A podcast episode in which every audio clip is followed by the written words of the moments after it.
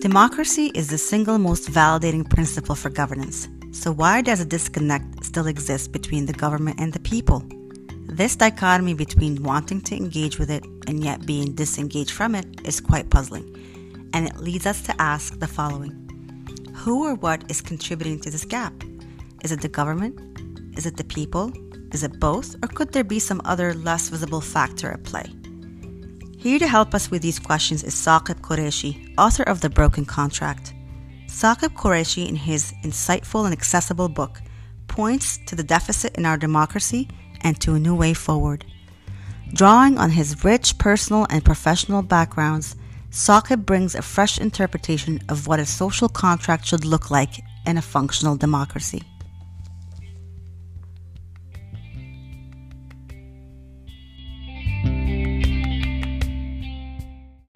Hey everyone, this is Rochelle Aboud with the So What File, and I'm delighted to be here today with Saqib Qureshi, author of The Broken Contract Making Our Democracies Accountable, Representative, and Less Wasteful. Saqib, thank you so much for being here today. Welcome to the So What File podcast. Thank you very much. I'm delighted. I'm looking forward to the conversation. Likewise. So, to set the tone uh, for the conversation to come, I'd like for us first to start with your background, something about what democracy is, the concept of democracy, and why is it important to you? So my background is eclectic. Um, uh, I've, I've, I've had spells in investment banking, management consulting, and government. Uh, now I am uh, an entrepreneur uh, based in Toronto. Um, I have an academic background, sort of, with undergraduate and PhD degrees from the LSE. Uh, and I am a fellow still, actually, uh, at the LSE. So I've kept my finger in the in the kind of thinking, researching, writing universe a bit.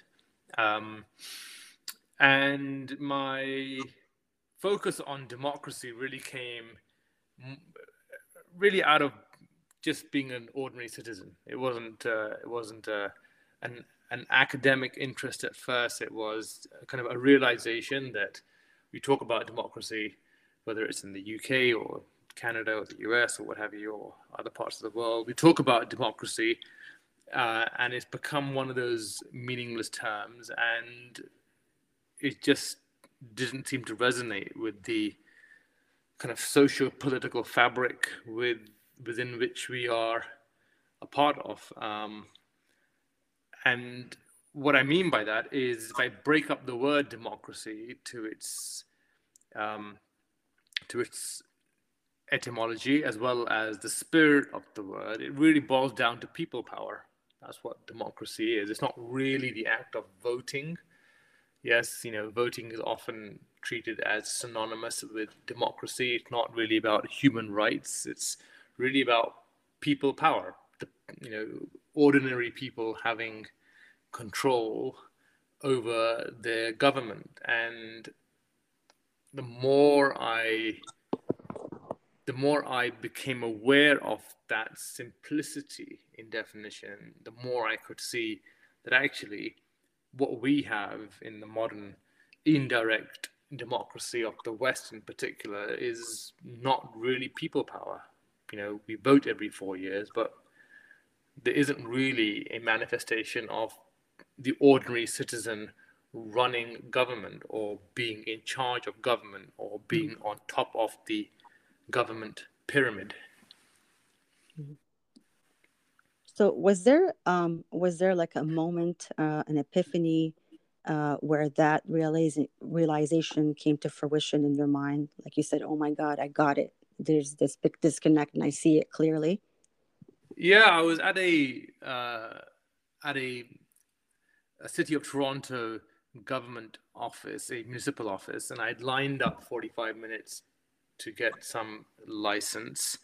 Um, it really wasn't very apparent to to anybody, I think, um, which direction to go to. But I got to the till and I'd apparently ended up lining up for 45 minutes in the wrong line. And the body language and tone of the person who, who, who received my request, it really just couldn't care. I mean, she actually she basically said, look, you have to go to the other line. And that's the end of that. And I said, well, I've just lined up 45 minutes, and it's not particularly obvious to me that there were different lines. And her next response was to go off for a coffee break, you know, and that was literally it. And from there, I went to my coffee break at a private sector cafe uh, to a Tim Hortons, and I thought, wow, the service here is pretty good. You know, you you stand in line for about a minute and a half or a minute. You you're treated as a human being. You know, this is, this nice greeting, and and then a minute later you're done and you've got your coffee in hand. Whereas you go to a government agency and you're typically there for for a long time. And from there, I began to wonder why is it that the private sector performs and the public sector, by and large, you know, at least in comparison, does not. You know, it's. I mean, why is it that that that long lines, whether in person or on phone calls, are very very typical of of public sector agencies, and in the private sector, that's less the case. I mean, you know, you don't stand outside Apple typically. I mean, obviously with COVID it's a bit different, but typically you don't stand outside an Apple store for 45 minutes to be to be engaged, to be to be served. Whereas in government it's not unusual. You know, and that kind of made me think a little bit about okay, who's really in charge of the show here? You know, the private sector revolves around the consumer and the individual citizen, whereas the government sector I'm not quite sure who they revolve around, to be honest. That's so true. You know, that's a very interesting observation you made. And uh, I don't think uh, a lot of people look at it that way. So, would you say that moment right there, that vignette you just described, would you say that was like the catalyst for you to get inspired to write your book, or were you getting inspired before that? No, that was a catalytic moment. It was from there that I began to think uh, about why is it that we talk about democracy, but it doesn't feel like democracy. You know, mm. why is it that we, um, you know, I mean, there, there are kind of so many manifestations of this. I mean, for instance, I very quickly moved into the direction of our elected MPs, and I, and I, and and and and I thought about, okay, you elect an MP every four years. That MP is actually quite powerless because they have no say in in very much that MP uh, runs by party lines and chooses their leader as the prime minister. The prime minister and his office call the shots. Um, and the MP, by the way, is pretty much out of the picture for four years, struggles to get any time with the prime minister or the prime minister's office. Mm-hmm. Um, uh, and then after four years, that MP comes back and says, vote for me again. And actually, it's a bit ridiculous because the MP had no had no authority, no resources. Um, and not only that, but that particular MP, for instance, you have no idea what they were or were not doing.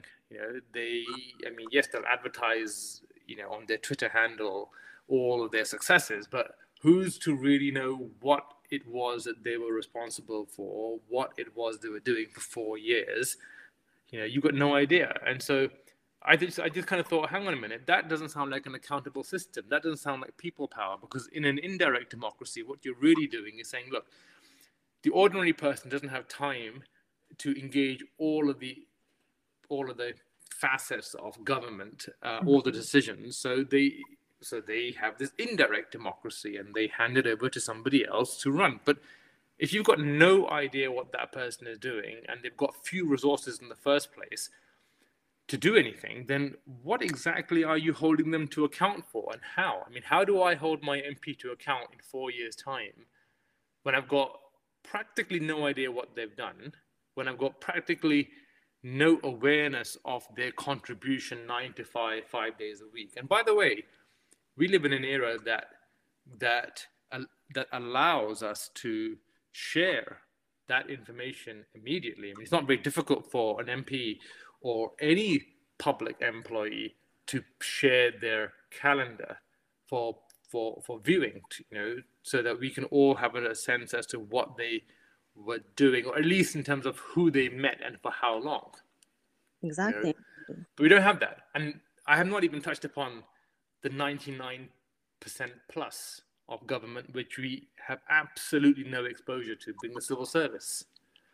You know you've got almost no exposure. And it's quite frightening that it's the same public sector that that consumes the vast bulk of our taxes, but if you compare its track record to the private sector, it's pretty damn poor. I mean, just to illustrate, I know often people say you can't compare apples and oranges. You know, public sector and private sector they're different beasts. But what you can do is is develop basic mechanisms to compare performance. And one way of of assessing is the number of sick days. And it's just amazing that in every Western democracy, sick days in the public sector are not just a small percentage higher than in the corresponding private sector, but in many, many cases, there are multiples.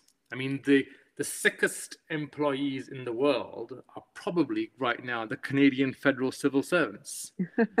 they take off an astonishing, I think, what, four weeks off a year for being ill. And they also have the fattest pensions as well. But, you know, so that kind of stuff, it was like, hang on a minute, we need to start talking about this. We've got to get it out there that, that the 1% that we elect, we don't really have much accountability over. We don't know what they're doing. They don't have any resources. And the 99%, we've got we've got no awareness. You know, they may as well be sitting on Mars, you know, um, and they just do what they do. They arrive at nine and they leave at five. Uh, very, very few pockets of outperformance. They're sick remarkably uh, often uh, without a culture of performance. You know, it's like, and, and, and underlying all of this is that we forget that the taxpayer isn't typically your multimillionaire driving a Porsche. The taxpayer includes people who simply can't afford it. The, the, the homeless pay taxes. You know, they pay taxes on their basic goods. You know, uh, old age pensioners pay taxes on their on their goods, on their homes. You know, even children when they go out and buy, you know, stuff at the candy store, there's tax, right? And we just kind of forget that. That hang on a minute, the tax system is is is not just a bucket that comes from you know the rich and wealthy. It's a bucket that's by and large f- filled by ordinary people. And what we don't want is ordinary people, some of whom who really can't afford to pay. We don't want to take their money for a ride. We don't need civil servants taking off an extraordinary amount of sick days in the public sector, you know, with some of the fattest and most generous pension plans in the world. I mean, we just don't need it. So would you would you say it's fair to say then that the taxation is disproportionate to the representation in Western democracies today? So taxation is one of those things that you that, that you have to pay it on time every time without any choice. Okay, so so so that's a given, you know. And if it's late by day, you're charged interest, and in some cases, if it's late too much and the amount is too big, you end up going to prison. Um, representation, we don't have that. Rep- we don't have representation. I mean, you know, I mean, so so I kind of view representation in two buckets, and neither of those two buckets is adequate is is sensibly uh, uh, filled. Bucket number one is that the ordinary person or the population is represented in the senior decision making of government. Okay. Now, you don't have to be a genius to work out that in North America, we've only had um, a head of, we've only had a chief executive for about 137 days. Um, um, that was a woman. That was very briefly in Canada. Uh, a very, a very brief few days that Canada had a female prime minister. The U.S. has never had obviously a female prime minister, uh, president. So, so my point is that in the upper echelons of government, you know, there is there is not representation by gender. There certainly isn't by ethnicity. There isn't by age either, which is quite important because the, the, the 19, 20, 25, 30 year olds of today, they have a very, very different set of uh, tools and instruments available to themselves through technology and ways of looking at problems and solutions which the average 75 year old or 70 year old may not be able to totally comprehend. Um, and so we don't have that representation of, you know, in that upper decision making. The people who are there, by and large, are wealthier, they're better educated, um, they have all sorts of uh, comforts in life. Very, very few of them have ever experienced homelessness. So, by that by that measure of representation, we're not doing great. Um, if we if if we use representation as you know somebody who's going to go out there and fight for me, you know, be my representative in a kind of advocacy sense, okay, given given the very very limited influence that MPs actually have and our elected representatives actually have with the senators and and uh, House representatives in the U.S. Um, given the very limited influence they have, and given the fact that that that our government, or 99% of it, isn't remotely interested in listening to us because they're completely detached and living on their own planet, being the civil service, it's very difficult to make the case that we have representation.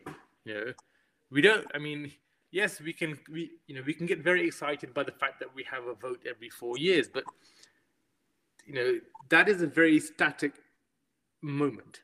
You know, that's a very static moment, and in the modern era, it's flooded by an avalanche of information, disinformation, packs of lies, and all the rest of it. So, for those few days that you are engulfed in that electoral process, you are hit with a titanic deluge of nonsense and clean information and everything else in between. But then for the remaining, you know, four years or five years or whatever the term is, mm-hmm. you know you don't have people advocating for you.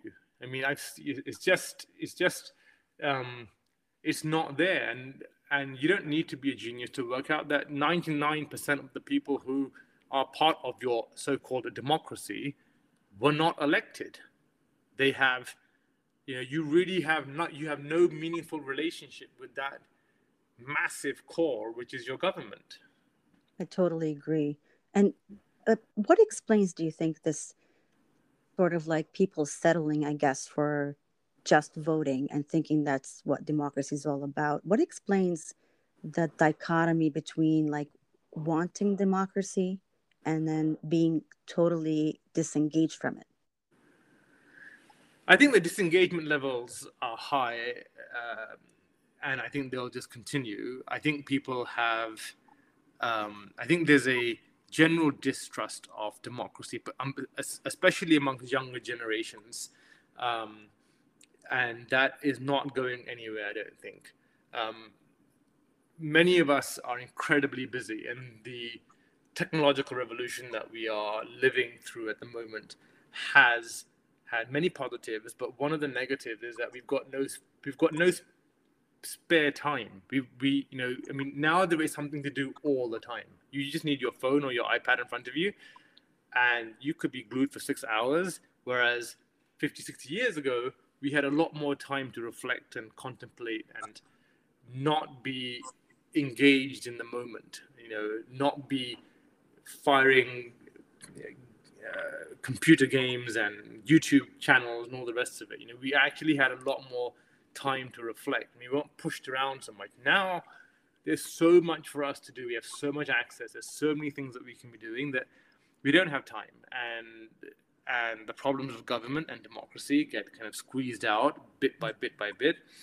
Um, and I think there comes a point where we are just so fed up with with the way government is that we just don't see a way out of it. We don't see we don't see the system working for us. I mean, you know, it's it's broken. It it's a system which which it's clear the citizen in any Western democracy trusts less and less um, to the point that you could argue that if it continues like this in the next 10, 15 years, there could be some very, very serious repercussions for our institutions.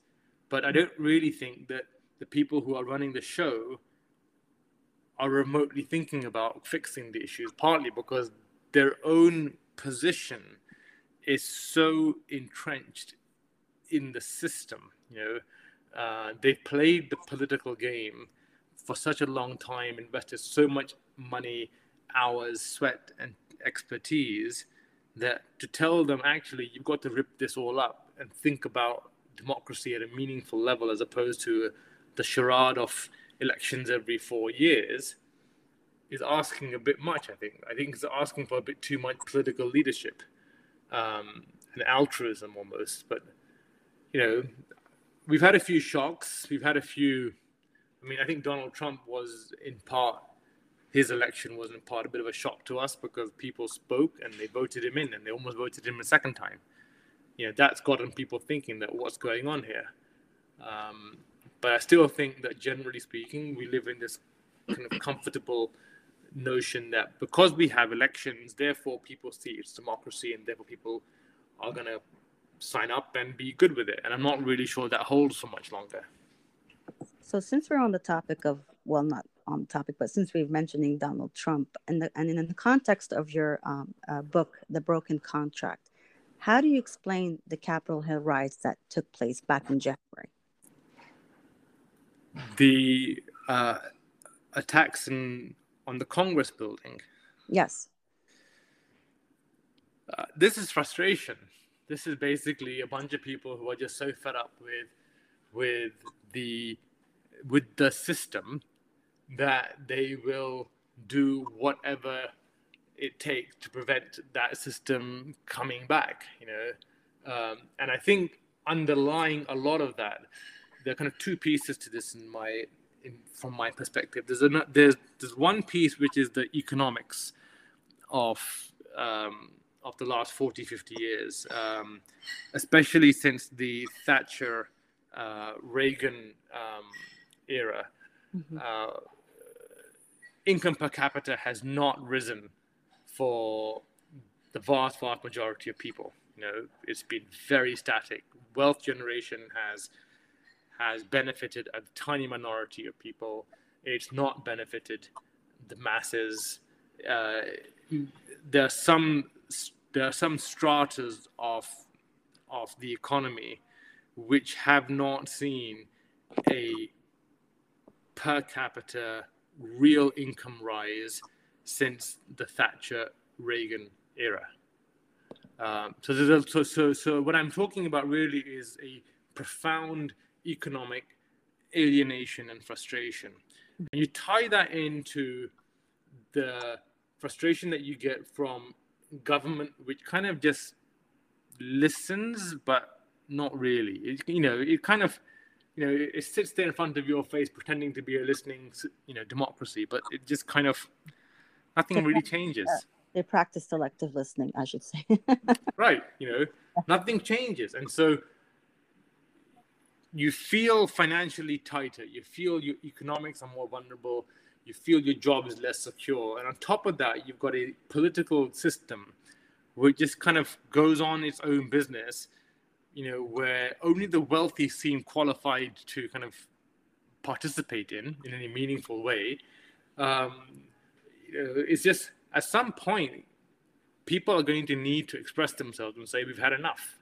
And so the riots that took place, you know, a bit of a shock to everybody, uh, but I thought it was quite understandable. I thought it was like, hang on a minute, these guys are fed up. They really are like fed up, as are many other people you know, it's not like they're a tiny minority of one percenters who are kind of satisfied with the way democracy is working in the US. No, I mean, the satisfaction levels with respect to democracy in the US have collapsed, and there's not much evidence of them rising up again, even in the Biden uh, the Biden government. So, to my, I mean, I, I, I wasn't really very surprised by by seeing this outburst. I actually thought it would get a whole lot worse. Would you say that's a signal of or a symptom of a broken contract as we understand it, like a social contract? You know what you know what a social contract is. Right. If you can talk to us a little bit about that and explain it to our audience, and then kind of we can segue into, um, you know, the uh, the idea behind the book, the title, and how that yeah. are connected. Yeah, so I mean, you're right. I mean, the, the, kind of broken contract does refer to the social contract made famous by by Rousseau, but it's been used in multiple uh, nuances uh, in multiple geographies over many many years, and in its simplest sense, you know, it's about the people giving taxes and authority to a government so that the government works for the people. That I mean, kind of I'm just kind of really reducing it to its nuts and core. Yes, you know, it's about it's that relationship. You know, it's a, it's, a two way relationship. Uh, the taxation, the uh, granting of authority, the you know we'll we'll try and live by the rules and the laws, but in return, you know, you as the government will do good things for us, protect us, will develop us, will you know do all the things that we expect of the public sector. And I think that's just ruptured. I think what you have now is the government demands its taxation and compliance with law.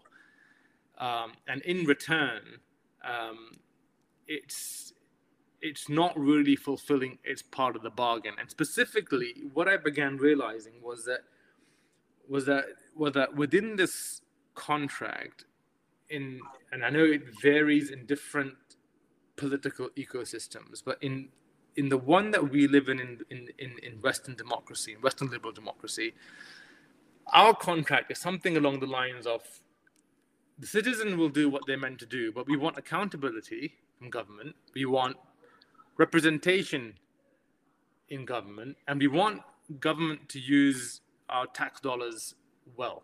You know, we we want a certain degree of efficiency in the way our money is spent.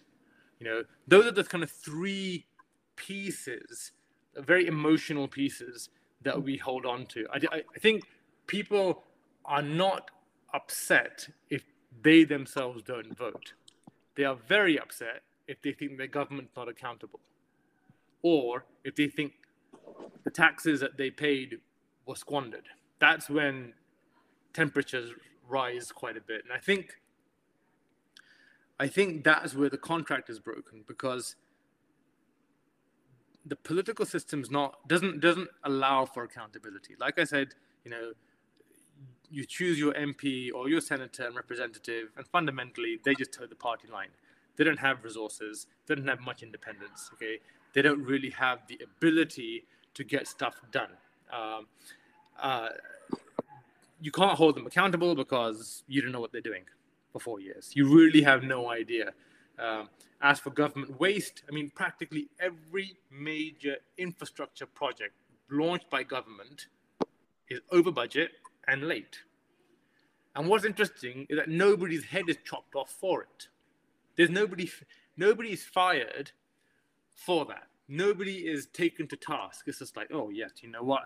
One committee after another, one, you know, one delay after another, and and before you know it, a four-year project is taking seven years, and it's added seventy percent to the bottom line. Who's paying? Taxpayers are paying. You know, so we don't really have that sense of government efficiency either. I mean, you just look at the number of sick days in the public sector compared them to the private sector. That's it. You don't need much more evidence of tax dollar efficiency or lack of it. And representation, again, you know, every single US president happens to be, you know, relatively old white male. We've had one exception, okay, to that. He was relatively old and he was male, but he was um, of of mixed heritage, mixed mixed ethnic heritage.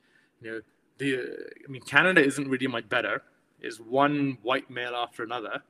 Uh, the UK has had a bit of a better track record with a couple of female prime ministers, but again, you know, all relatively aged compared to the average population, uh, highly educated, uh, uh, white, you know, with a, with a very kind of, you know, unrepresentative uh, senior elite policy making government to support them.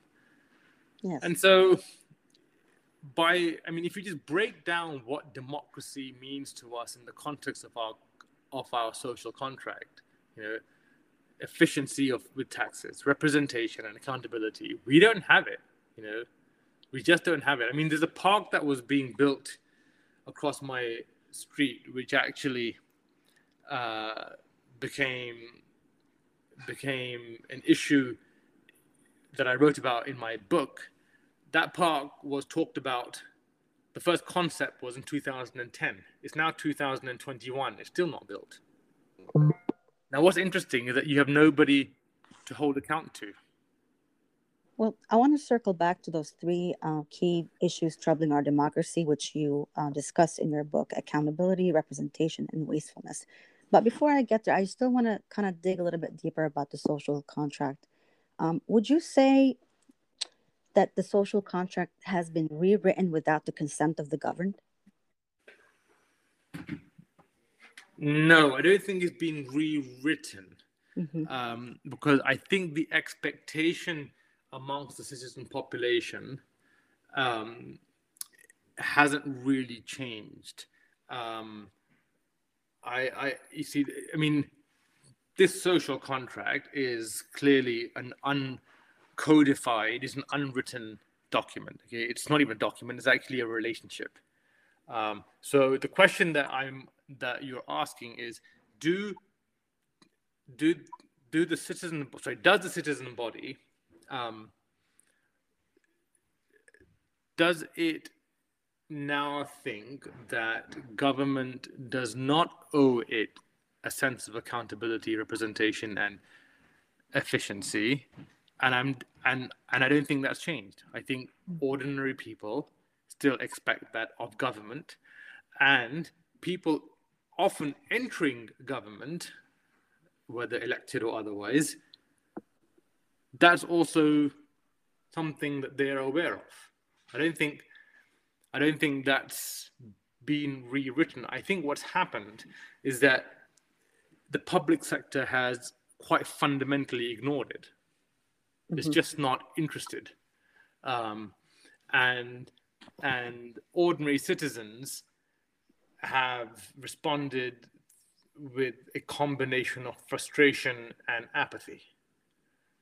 I, I well, you have to keep in mind that the social contract was less adhered to a century ago than it is today. So, at one level, things are better now than they were a century ago. Mm-hmm. Government is more accountable, it is more representative than it was a century ago, and it is also more efficient with its taxes. However, what's changed is the, the citizen body has changed at two levels. Its ability to access information and analyze it has gone through the roof. So 50 years ago, I would have struggled to find out the number of sick days per year that the public sector takes in, let's say, the federal government of Canada. Today, I can just do it in about five, 10 minutes of Google searching. So we have information at our fingertips, okay? Mm-hmm. And we we also have a huge um, explosion in news sources uh, and news narratives, and so that kind of skeptical, you know, uh, um, apathetic, frustrated citizen now has hundreds of thousands, if not millions, of people to coalesce with in social media and and also in in news platforms that toe a particularly um, um, anti-government line. Yeah, in your book, you say there's over 1.5 billion websites out there. Yes. So, uh, like a tech state that's operating on its own. Um, so, with a plethora of websites and information outlets out there, how do we like untangle truth from falsehoods so we can engage our democracy in a more meaningful way? Oh, wow. That's a huge epistemological question. Um, yeah, I mean, how do you go about disengaging truth from non truth? I think, I mean, there are a few things that there are, you know, that there are a few principles that I would like to kind of throw out there, which is, which, which are kind of common sense almost in government. And, and one of them should be if a public sector employee is caught lying about any aspect of their work, then they get fired. That's not the case today. Mm-hmm. Politicians lie, you know, they make up stuff and nobody seems to respond to it. They get away with it. And I just don't think that's acceptable. I mean, if I employed somebody in my office and they were caught lying about their work, yeah, you know what? That's it. They don't really have much of a leg to stand on, and I don't understand why I'm paying taxes to support the salaries of people who have lied in their jobs. And so, yes, you do have a bit of a challenge, but how do you establish that? How do you go about demonstrating that somebody has lied and the fine, the fine boundaries and the fine lines and what have you? But in many, many, many cases, the lies are flagrant. You know, mm-hmm. they're not just a bit of topspin; they are just absolutely obscene. And to have a system which does not reprimand, to hold people to account for lying, you know, is is just a it's, it's just a disgrace. I think there's no there's no reason why we can't put together a basic mechanism which tears apart those people who go about lying in their everyday job. You know. Uh, I think in your book you suggest something about um, about uh, policing the government and having open calendars and churning. Are those the mechanisms mechanisms you're referring to? And can you please walk us through a little bit um, so open government, I think it, it helps making government transparent. I'm not so sure. I'm not so sure that it deals directly with the kind of issue of politicians lying, but yes, you know, you you you get a much tighter sense as to what somebody's calendar is about and not about. Uh, churning, I think, is very very important. I mean, um, I'm a big advocate of forcing elected representatives out of office every i don't know 12 years they i mean that's it that's their lifetime done uh, 12 15 years in in uh, elected office and after that they should leave and even the civil service public servants you know 25 30 years and that's it that's their cap done they should go into the private sector. The pushback that what people often throw at me with respect to the elected representatives who stay beyond 12, 15 years is that, look, you know, they were elected, the people want them in. But what they fail to realize is that, number one, um, we want democracy. We're not interested in, we're not primarily interested in the voting mechanism. The voting mechanism is a means to achieving democracy. Democracy is all about people power.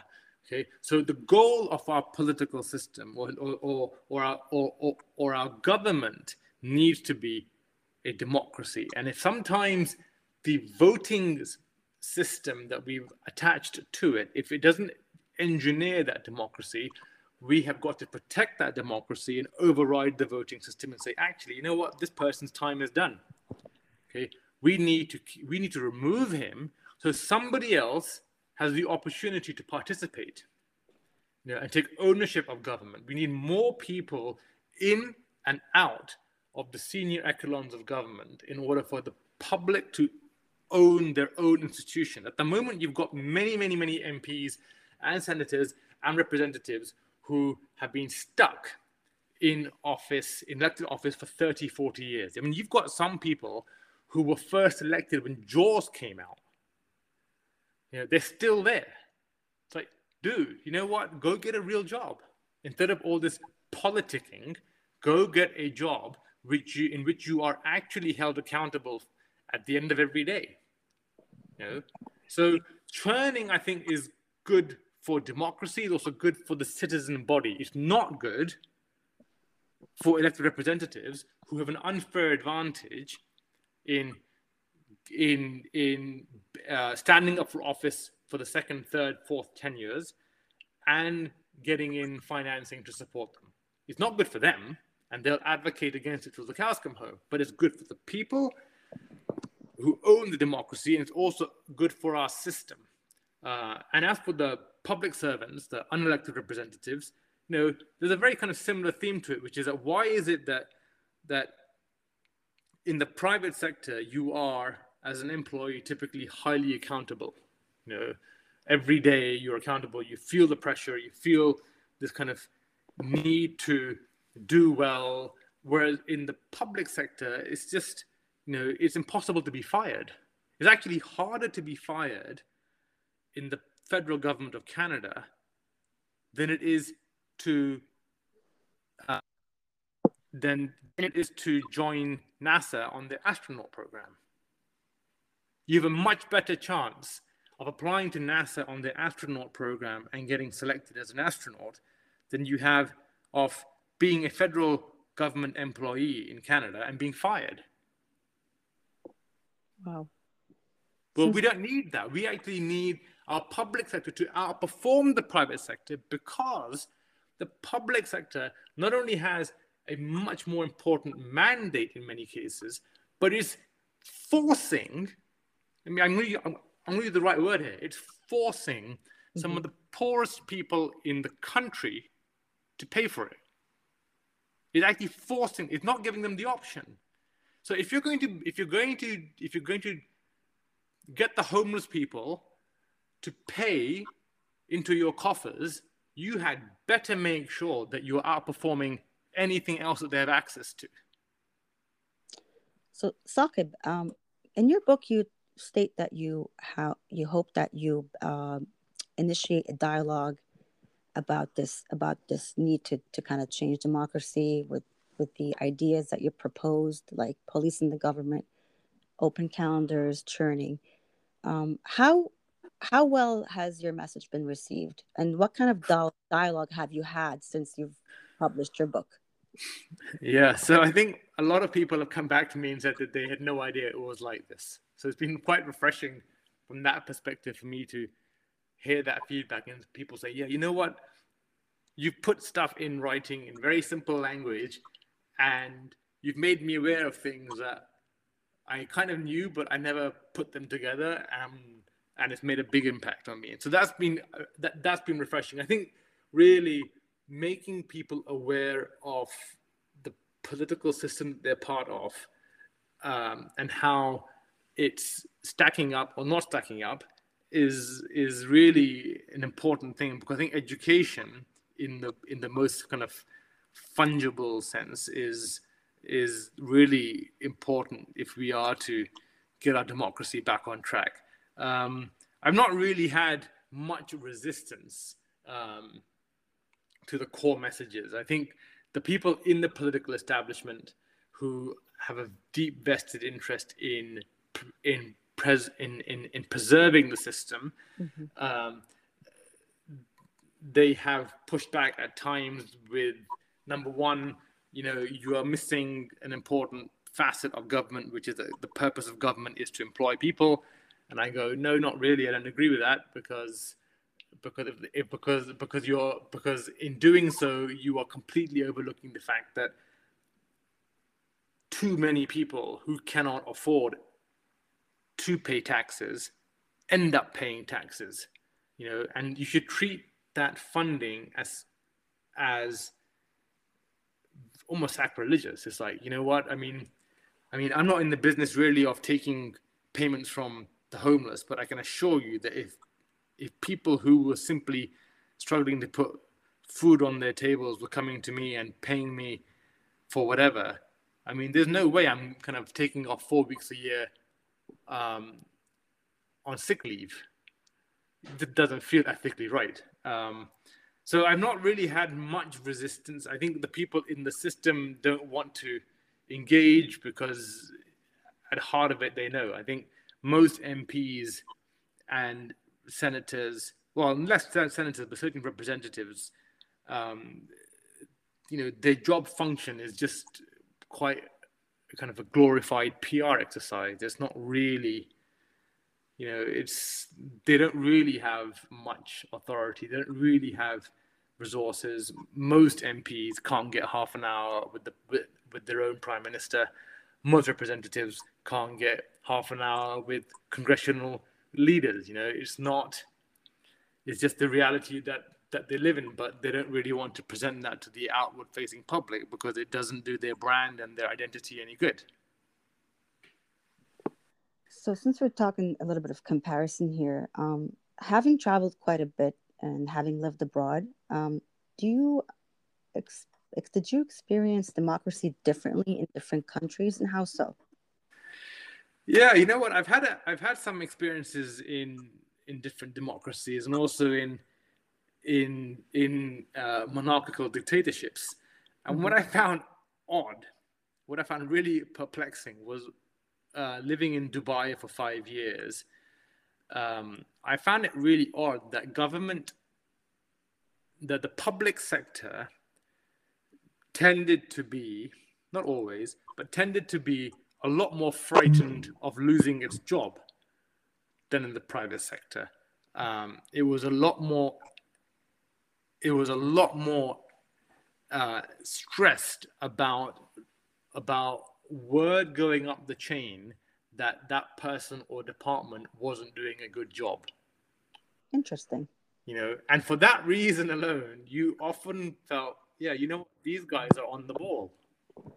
Not always, okay, but you've often felt that, you know what, these guys actually feel that their job could be on the line. So they do make more of an effort. Whereas coming out to London or Toronto or Washington, D.C., it's like I say, it's close to impossible to fire a, a, a public employee. It's, it is a real uphill task.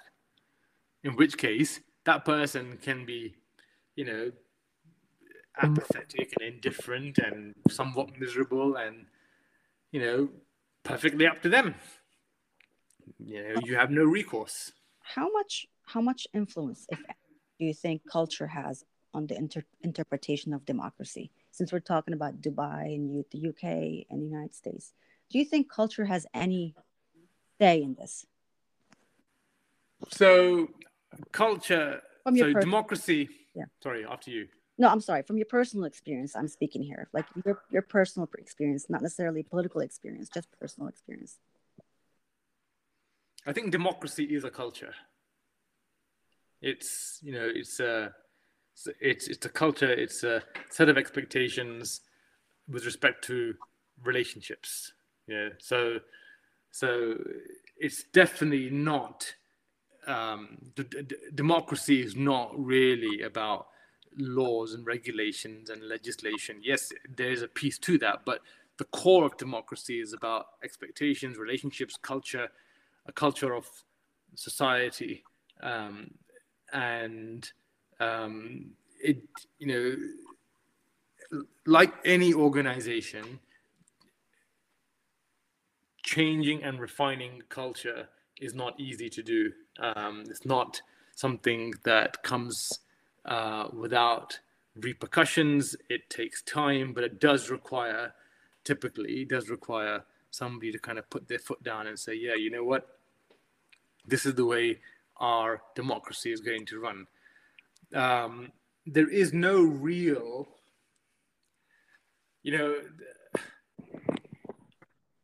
if I focus on the Gulf countries in the Middle East just for a moment, mm-hmm. um, Dubai is something of an exception because its ruler reasonably high performance individual. You know, he's a, he's a hardworking uh, individual who wants his emirate, his his his his country to do well, um, and is pushing government to be part of that. Whereas other monarchical dictatorships in the Gulf don't really have that. You know, um, Saudi is a great example, much lower performance culture, um, and they just don't have it. The you know, and so the point that I'm making is that the culture of democracy may not be as contingent on the system of electing or not electing representatives as we would like to think it does. Um, imbued yeah. people. It has to be imbued from within. Like it has yeah. to be part of their fabric, their political culture. Is that what you're saying? So it becomes part yeah. of their identity, no. their overall identity.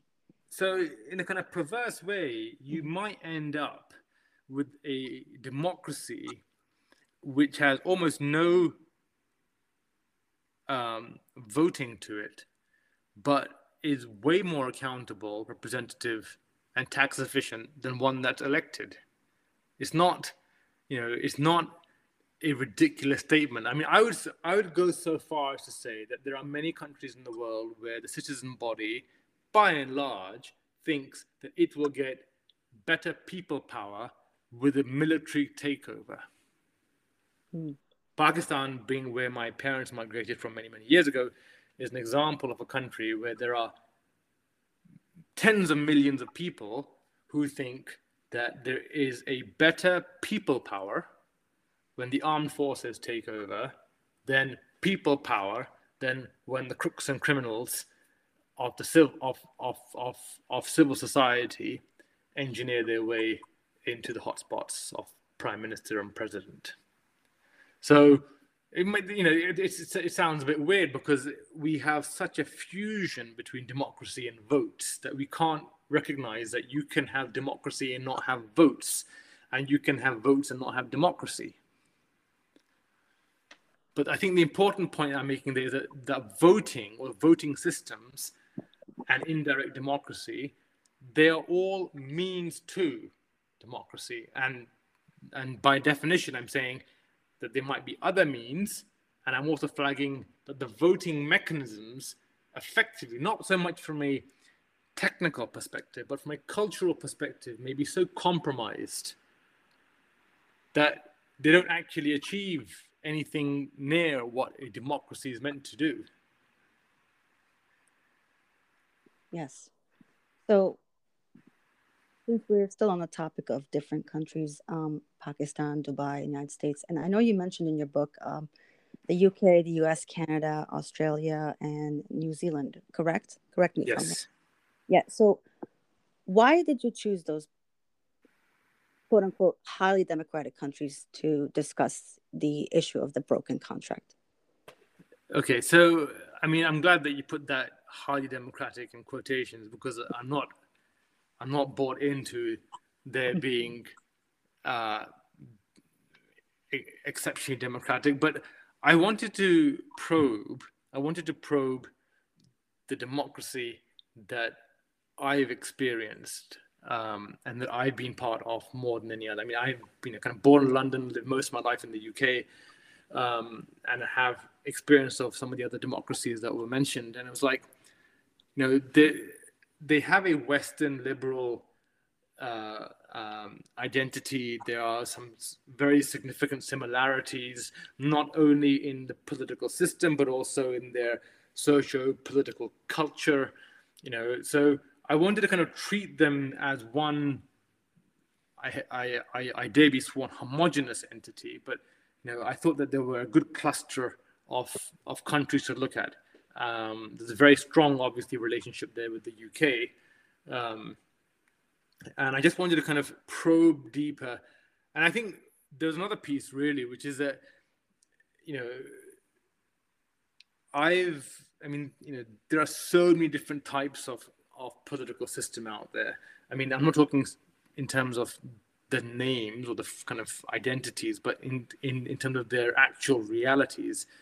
Um, and I've only had exposure to meaningful exposure to a few. So, so stick to that as opposed to trying to kind of empathize with how government in Congo or you know in Indonesia is put together because I've just not had enough experience. You know, I just don't have that expertise, and I'm not, you know, I'm I'm I'm I, I'd, I'd I'd rather not write about things I don't know much about. So I want to circle back a little bit uh, to the three pieces we discussed, we discussed earlier the accountability, representation, wastefulness. Um, out of the five countries, which country do you think has trouble with most the most trouble with those three pieces from your observation?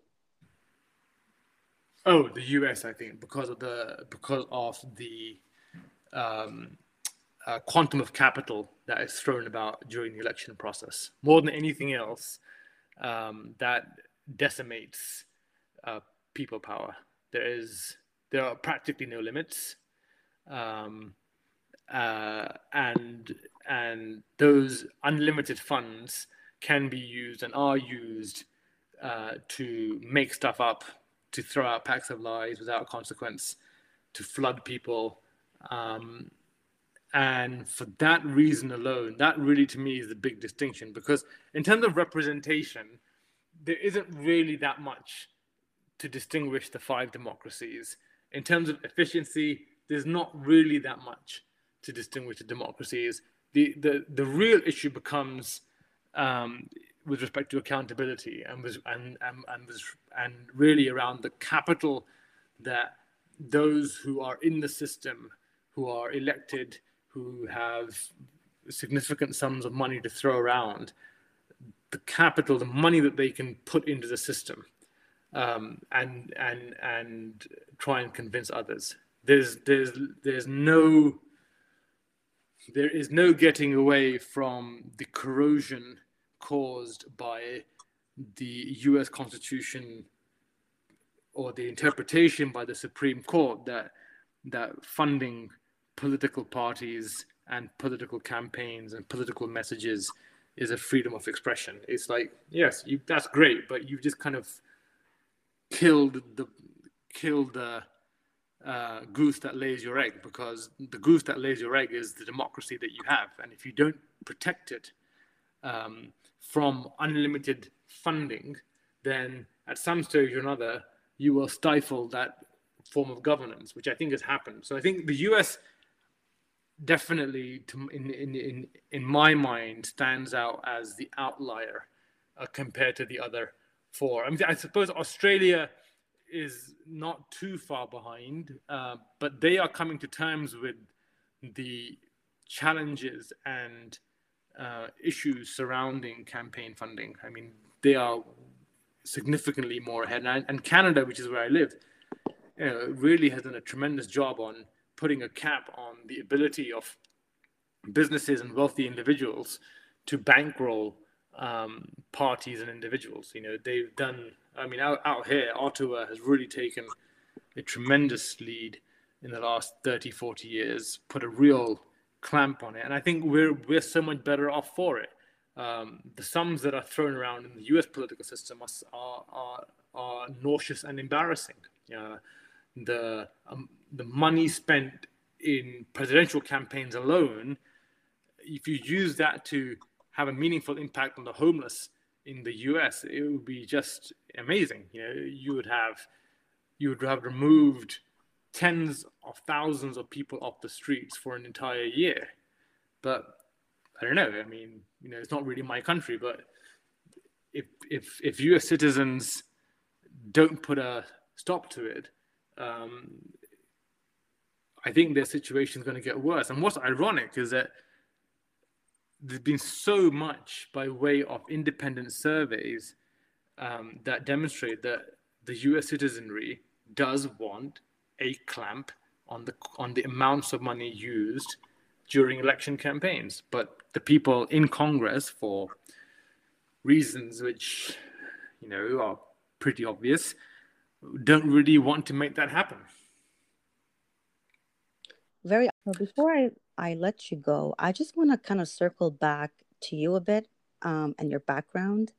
So, given your background in economics, how has that informed your angle on how democracy should look like? Um, so fortunately, my my PhD was in uh, uh, international relations and epistemology. So it doesn't really have too much of an economics background. Um, I prefer to see my book from the vantage point of a citizen. I'm not an academic in the space of government. I have no political ties. I am not seeking to run for elected office. I'm not employed by the public sector. You know, I'm just a citizen. And I thought, you know what? That ought to be the vantage point that ought to be the ultimate vantage point to assess uh, democracy, um, to assess people power. So it's, I mean, the economics, the, I mean, obviously you can't, you can't totally detach economics from governance. Um, there's so many aspects of it: taxation, political fundraising, distribution of wealth, you know, they feed into issues of, of, of, of government and, and economic policy. But I didn't want to, I didn't really want to entertain looking at these issues through the lens of an economist. Um, I thought the thing to do really is to just write it as as as I am a citizen of my country who's concerned about the way the government is run and concerned about the way the vast quantums of taxes that are uh, extracted from me on time every time um, are used. So I know you mentioned that you are not looking to run for any kind of political office, but do you think that will change down the road if things change with democracy and how it's being run? Um, probably not, because the personal sacrifice involved in having a meaningful change would be quite extraordinary. Um, uh, yeah, that's. I mean, I find myself useful in civil society and and my and the community that I'm a part of. I I find myself useful there. Um, and really, it's a personal trade off. It's a trade off along the lines of look, I don't want to make Gandhi level sacrifices to my life. I, I like it as it is. Um, and if if I can make a difference um, at a small scale, then then I'll do so. But I'm, i really am not interested in in elected office. I don't like the circus um, and the and the sheer um, uh, manipulation of information, the having to toe the line of your party leader. You know, uh, it just feels like a bit of a monkey exercise, really. I mean, I've got a brain. I've got you know, I I just don't need my intellectual orders coming from some some some bureaucrat, frankly.